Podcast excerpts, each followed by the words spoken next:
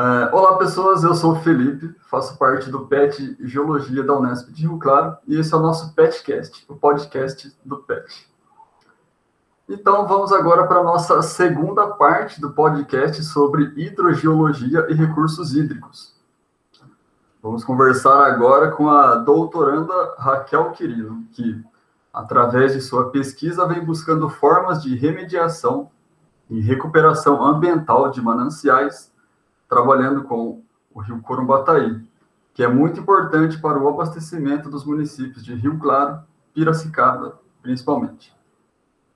Então, Raquel, uh, sabemos que a água é capaz de carregar partículas que ficam em suspensão, provenientes das rochas e do próprio solo.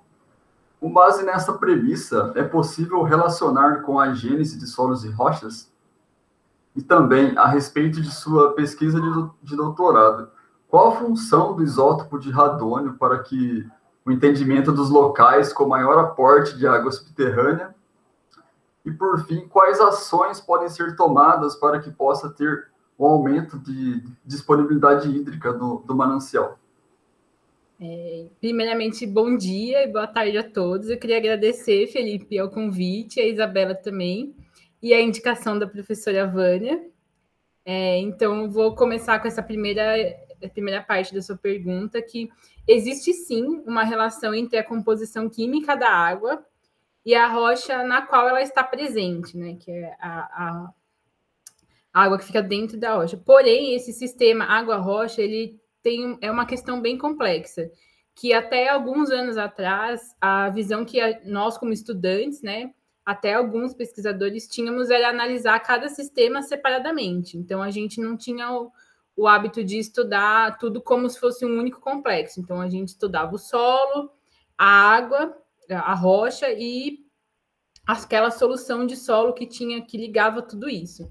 E nos últimos anos, é, os estudos eles vêm vindo com uma uma abordagem diferente, uma abordagem mais multidisciplinar de tudo isso, como um grande sistema mesmo. E existe uma, uma série de variáveis que influencia na composição das águas que ali percolam, no, tanto no solo quanto na rocha. São elas o clima, a composição da água de recarga, o tempo de residência dessas águas e a permeabilidade do meio em que elas ocorrem o que eu posso te dizer, assim, da, da, minha visão, né, da minha vivência, é que a partir da composição química da água, a gente consegue aproximar mais os processos intempéricos pelo qual a rocha passou do que a sua gênese propriamente dita, né, assim. Se a gente sabe que a rocha é sedimentar, ígnea ou metamórfica, mas a gente, com a composição da água, que é um agente intempérico, a gente consegue ter uma visão melhor da, desses processos pelo qual a rocha passou. É, por exemplo, no aquífero Guarani existem porções confinadas e muito profundas em que as, essas águas estão residindo há milhares de anos. E, consequentemente, a composição delas vai ser afetada por essa troca química que está ocorrendo durante todo esse tempo.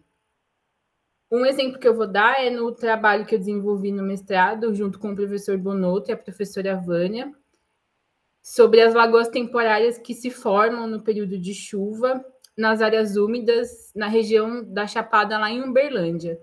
Essa chapada ela é um relevo bem intemperizado já, então é, você, quando a gente está lá na chapada, você olha o horizonte assim, e você não tem altera você não vê morros, alterações ge geomorfológicas, porque já é uma região que passa por um processo de intemperismo há milhares de anos.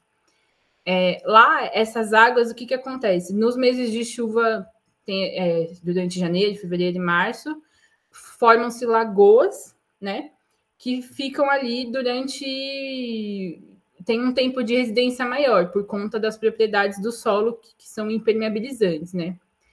E o meu trabalho foi coletar essas águas e fa tentar fazer um link entre a composição delas e a, e a própria, o próprio histórico intempérico da região. E o que eu consegui é, chegar, né, o meu resultado foi que a composição dessas águas é muito semelhante à das chuvas, que é a água que faz a recarga, né, dessas lagoas.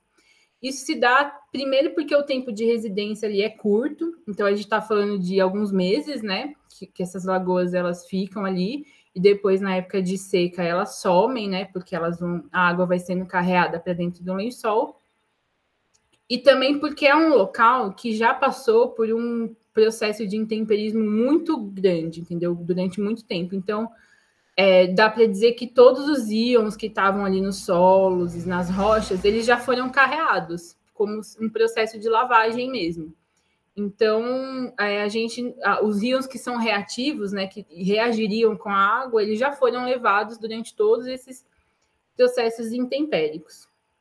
Em relação ao radônio, é só para dar um, um histórico assim, o radônio ele é um isótopo da série de decaimento do urânio e do tório, e o radônio 222, que é o isótopo que a gente usa, ele tem uma meia-vida de 3,82 dias.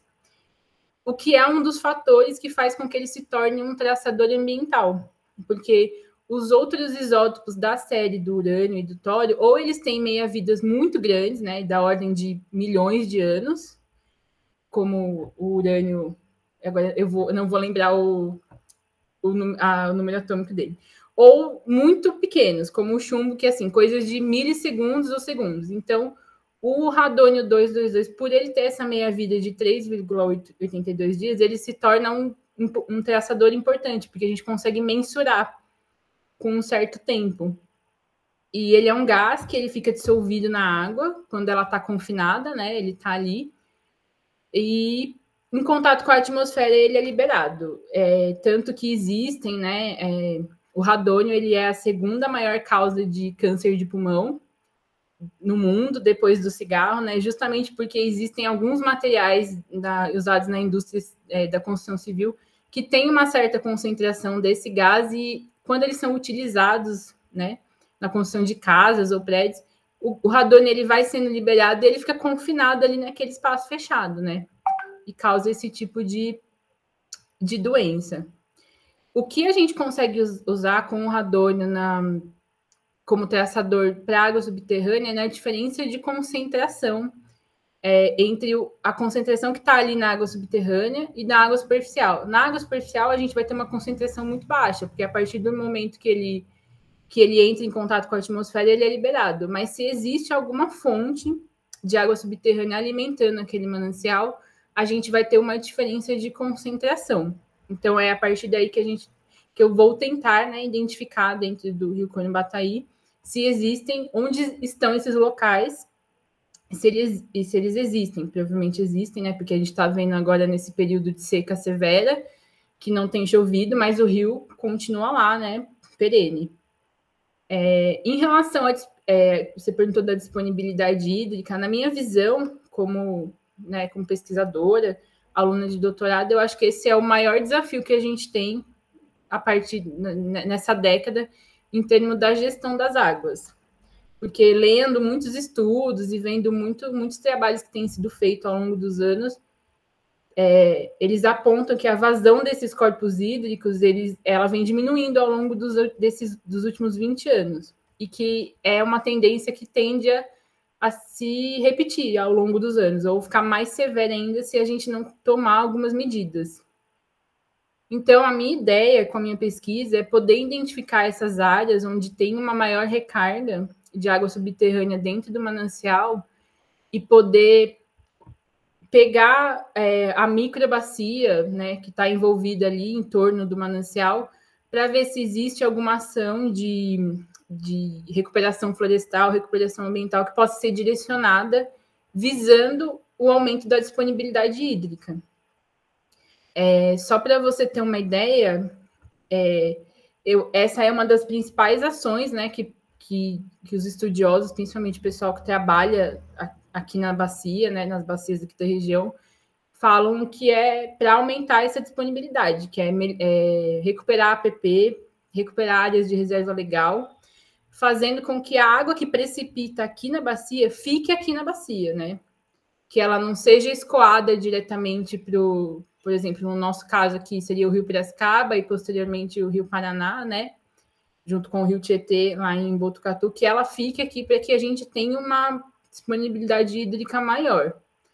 É, Para você ter uma ideia, em 2014 foi feito um estudo aqui em Rio Claro, financiado pela FEIDRO, que mapeou mais de 1.400 nascentes no nosso município.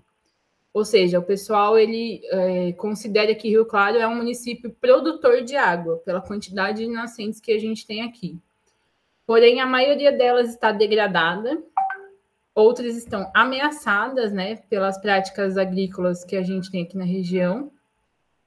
E uh, eu faço alguns trabalhos, né, não só o trabalho de campo no doutorado, como alguns outros trabalhos, e em conversa com os produtores rurais, é, 100% deles que estão aqui no município há mais de 50 anos, eles relatam que a água está sumindo.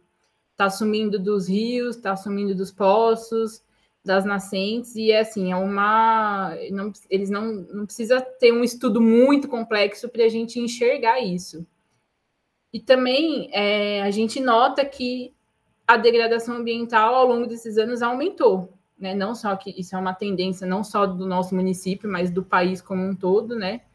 E eu já ouvi relatos de proprietários que falam que as usinas que arrendam essas, essas áreas rurais, elas aterram as nascentes. A gente sabe do problema também das minerações de argila, que atingem o lençol freático, isso é um problema ambiental muito grande, você diminui a disponibilidade hídrica com aquele lençol exposto. Muitas delas, às vezes, deixam de extrair e simplesmente vão embora sem fazer um, uma remediação adequada do local. Então, eu acho que isso tudo contribui para que a nossa disponibilidade hídrica esteja diminuindo ao longo dos anos. Certo?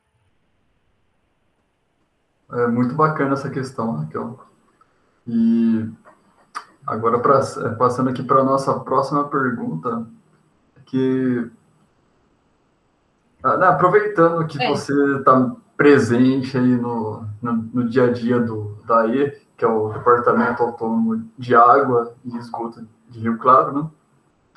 Ah, como você vê a gestão dos recursos hídricos para o município de Rio Claro e também se existe uma premissa para que todos os municípios possam seguir, é, para que se tenha um aproveitamento e uma administração melhor? Então, Felipe, eu estou no DAI já vai fazer um ano e meio, mais ou menos, e o que eu vejo, não só em Rio Claro, mas para todo o Brasil, é que a gestão hídrica é um desafio, um desafio diário que a, todo mundo enfrenta e se não enfrenta, vai enfrentar nos próximos anos. E em relação, já emendando, só dando um contexto, emendando a sua questão sobre as premissas, é, a legislação brasileira ela tem a Política Nacional dos Recursos Hídricos, né, que foi sancionada em 1997 e que depois da Constituição é a diretriz máxima que todos os estados e municípios têm que seguir, é, que rege a questão dos corpos hídricos, né? A Política Nacional dos Recursos Hídricos ela é aplicada em rios de dominalidade da União, que são aqueles que cruzam mais de um estado, e em bacias ou locais que ainda não possuem a sua própria legislação. Então, ela é usada como uma diretriz. E é, todas as pessoas com quem eu converso, que são estudiosos da área, que trabalham, né, principalmente no Comitê PCJ, falam que é uma, uma, uma lei muito estruturada, muito boa, então, assim, em termos legislativos, não tem falhas, entre aspas, assim, né? O seu maior problema está na execução mesmo. E no, no, no, caso do Estado de São Paulo, a gente tem a nossa política estadual dos recursos hídricos, que foi promulgada em 91, ou seja, seis anos antes da nacional, que é modelo e serviu de base para política nacional, né? Agora, falando do município de Rio Claro, nós, é, a gente segue as diretrizes do Comitê de Bacias PCJ, que engloba o Rio Piracicaba, Capivari e Jundiaí.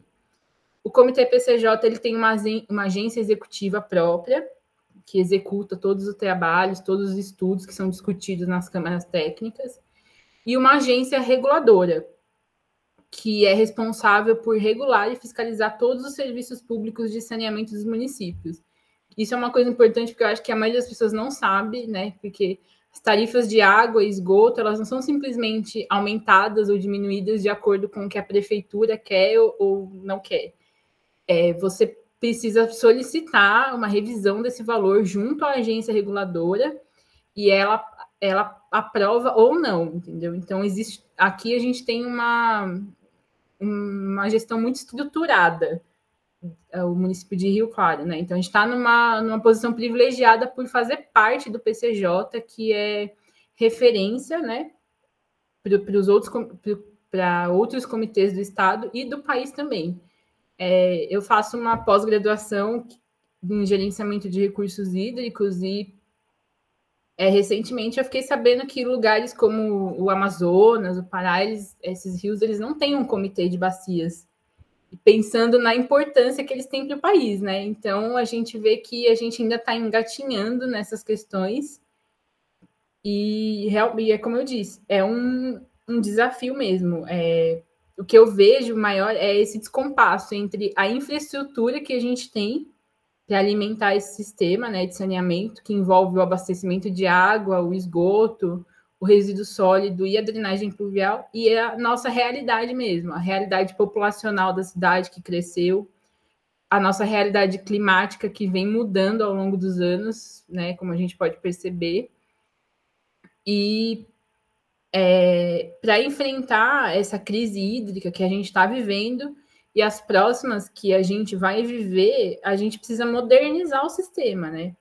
Então, a gente precisa investir em obras como barramentos, é, em obras no que diz respeito principalmente ao índice de perdas. A gente tem um índice de perda de água tratada que gira em torno da casa dos 40%. Então, eu acho que o que eu vejo assim é que dentro do DAI, né, na minha visão, na, minha, na minha vivência, existem muitos, é, tem uma equipe muito qualificada e muito profissional trabalhando, mas a gente enfrenta todo dia essa falta de infraestrutura, né? Porque a gente está, as mudanças climáticas já estão anos luz na nossa frente.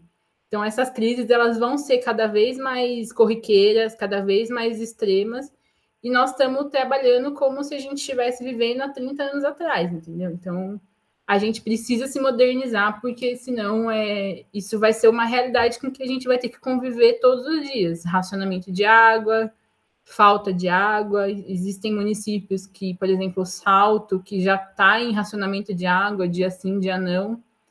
E a gente precisa trabalhar, correr atrás desse prejuízo, entendeu? Então, eu acho que eu vejo a gestão hídrica no Brasil como um desafio, porque a gente sempre teve aquela noção de que o Brasil é um país abençoado, porque tem recursos hídricos ilimitados, mas a gente já sabe que a água não é um recurso hídrico ilimitado, porém é um recurso necessário, porque sem ela a gente não vive. Então, essa é mais ou menos a, visão que eu tenho hoje.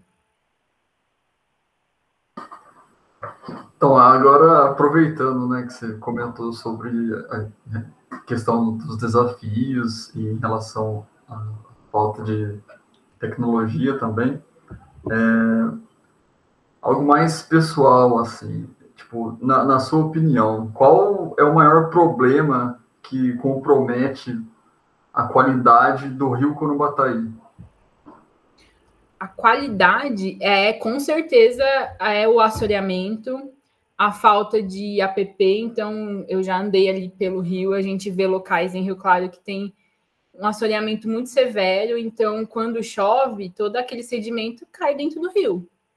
E infelizmente a gente não tem tecnologia para tratar uma água que tem uma turbidez que já chegou a valores próximos do Rio Doce quando teve o acidente em, Mariana.